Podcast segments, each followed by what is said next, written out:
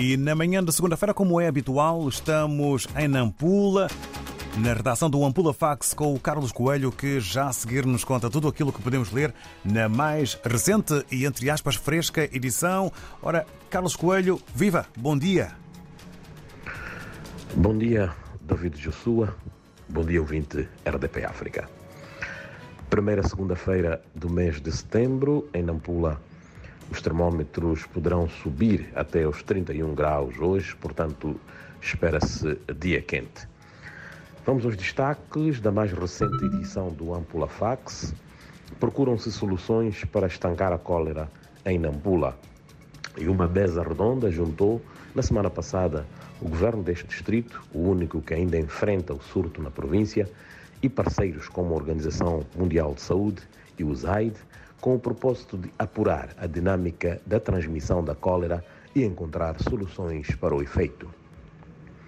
O referido encontro uh, concluiu que os bairros de Murrapaniwa, Caropeia e Moatala são os que apresentam o maior número de casos e que, por causa disso, constatou-se que nestes bairros mais de 60% da população está a consumir água proveniente da rede pública e ou canalizada e os restantes 40 fazem uma mistura com água do poço, do rio ou engarrafada. É também destaque na edição mais de metade das mulheres da província de Nampula, estimadas em aproximadamente 2 milhões, são analfabetas, de acordo com revelações feitas esta sexta-feira por ocasião do lançamento da Semana Internacional de Alfabetização, que decorre de 1 a 8 de setembro corrente, sob o lema Promovendo a Alfabetização para um Mundo em Transição, criando base para sociedades pacíficas e sustentáveis. A província de Nampula, a mais populosa do país, com mais de 6 milhões de habitantes, é uma das que apresenta altas taxas de analfabetismo, estimadas na ordem dos 52%.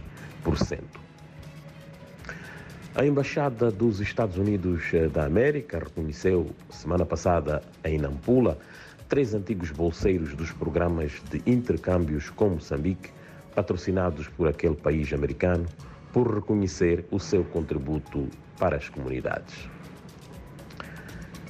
Também falamos sobre o incidente de Moma, subiu para sete o número de mortes por naufrágio ocorrido em Moma na segunda-feira da semana passada, resultante dos trabalhos de busca que ainda estão a acontecer naquele local desde a ocorrência do incidente.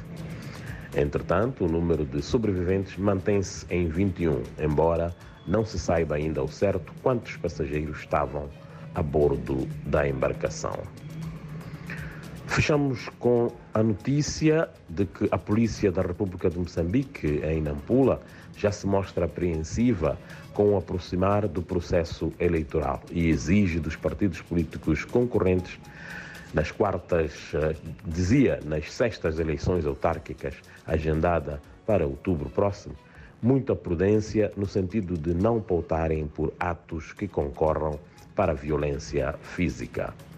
Lembramos que a campanha eleitoral arranca no dia 26 deste mês, seguindo-se o processo de votação, assim como contagem e anúncio dos resultados.